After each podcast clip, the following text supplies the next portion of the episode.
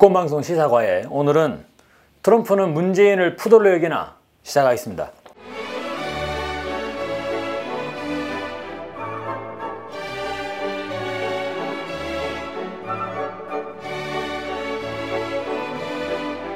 문재인 정부에 대한 트럼프 행정부의 무리한 요구가 도를 넘고 있습니다. 트럼프 행정부는 미국의 위기를 문재인 정부를 발판 삼아 극복하려고 하는 듯합니다. 마치도 문재인 대통령을 트럼프의 푸들로 여기는 듯 합니다. 그 첫 번째 내용은 사드입니다. 문재인 대통령은 후보 시절에 사드 한반도 배치에 대해서 사드 배치는 차기 정부에서 결정한 사안이다 라고 입장을 밝힌 적이 있습니다. 미국의 펜스 부통령도 4월 16일까지는 한국을 향하는 비행기에서 한국의 차기 대통령이 사드 배치 여부를 결정한다 라고 이야기했습니다. 하지만 트럼프 행정부는 그 약속을 10일 만에 뒤집어 버렸습니다. 바로 4월 26일에 한반도 사드 배치를 밀어붙인 것입니다. 대한민국 대통령 선거를 13일 앞두고 기습적으로 취해진 조치였습니다. 우리 국민들의 양해를 얻는 과정은 없었습니다.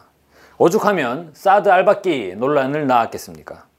문재인 정부는 차기 정부에서 사드 배치를 결정하자라고 주장을 했지만 완전히 무시당한 것이었습니다.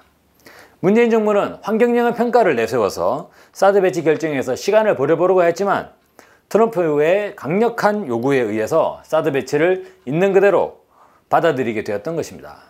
두 번째, 한미 FTA 개정 협상이 있습니다.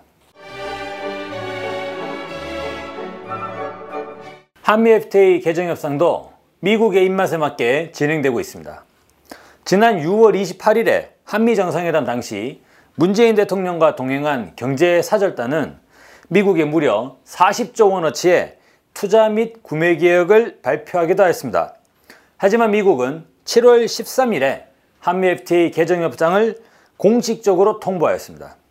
한미 FTA 개정 협상을 막아보려는 문재인 정부의 노력이 그대로 깡그리 무시당한 상황이었습니다. 트럼프 대통령은 이어 8월 7일에 문재인 대통령과의 전화통화에서 막대한 대한국 무역 적자를 시정하고 공정한 관계를 발전시켜 나가기 위해서는 한미 FTA를 개정하는 것이 필요하다라고 하면서 다시 한번 쐐기를 박았던 것입니다. 세 번째는 미 의회가 개성공단 재개를 반대하면서 대한민국 내정에 간섭한 행위입니다. 7월 21일에는 미 상원에서 개성공단 재개를 반대하는 법안이 발의되었습니다. 미국 민주당 소속 크리스벤 홀런 상원 의원은 2017 북한 은행 업무 제재법이라는 것을 발의했는데요. 이 법안은 특히 개성공단 재개에 대해서 북한이 CBID 완전하고 검증 가능하며 돌이킬 수 없는 방식으로 모든 핵무기를 해체한 뒤에 재개할 수 있다라고 하면서 개성공단 재개를 반대하였던 것입니다. 나아가 8월 8일 미 국무부는 개성공단 정면 중단을 지지한다고 밝혔습니다. 개성공단 재가동 가능성에 확실한 제동은 걸 것입니다. 하지만 개성공단은 남북 간 합의 사안입니다. 제3국인 미국이 이래라 저래라 할 수 있는 입장이 아닌 것이죠. 개성공단의 특성상 휴전선을 통해서 물자의 수송이 이루어져야 되기 때문에 미국은 휴전선을 관할하는 유엔사의 지위를 이용해서 개성공단에 개입해왔던 것은 사실입니다. 하지만 남북한이 요구하지도 않았는데 미국이 공단 재개를 반대하는 입장을 밝히는 것은 명백한 내정 간섭 행위라고 할 수 있습니다. 또 한 가지는 미국의 입맛에 맞춘 용산기지 이전 과정이 있습니다. 용산기지 이전 과정도 미국의 입맛에 따라 진행되고 있습니다. 한겨레 보도에 따르면 용산에 위치한 미 8군 사령부가 8월까지 평택 미군기지로 이전을 완료할 계획이었던 것으로 알려졌는데요. 미군기지 이전은 이미 여러 차례 마찰을 빚었던 것이 사실입니다. 2014년 박근혜 정권은 용산기지에 한미연합사를 남기기로 결정하였습니다. 대사관 직원 숙소, 방호시설까지 남아서 당분간 전체 용산기지의 25% 이상은 여전히 서울에 남을 것으로 추정된다고 합니다.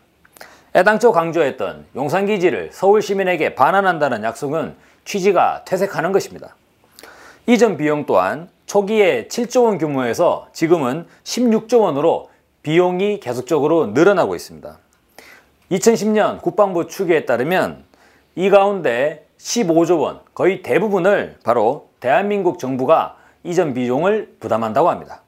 국제사회는 예로부터 미국의 요구에 맹종맹동하는 정치인을 가리켜 미국의 푸들이라고 조롱해 왔습니다. 대표적으로 영국의 토니 블레어 총리가 있습니다. 이라크 전쟁을 비롯한 주요 정책에서 미국의 조지 부시 행정부를 그대로 추종한 결과 부시의 푸들이라는 조롱을 받았던 것입니다. 트럼프 행정부의 행보를 보면 문재인 정부를 자기네 푸들인 것처럼 여기는 것 같습니다. 미국의 국익을 위해 대한민국의 국익이 침해되는 민감한 주제에 대해서 계속해서 한국 정부의 양보를 요구하고 있는 것입니다. 문재인 정부는 부당한 요구에 당당하게 맞서서 철회를 요구해야 됩니다. 트럼프 행정부의 요구에 그대로 따라다닌다면 문재인이 트럼프의 푸들이라는 풍자가 나올 수밖에 없는 상황입니다. 문재인 정부는 미국의 부당한 요구에 강력히 맞서야 됩니다. 시사과에 여기서 마치겠습니다.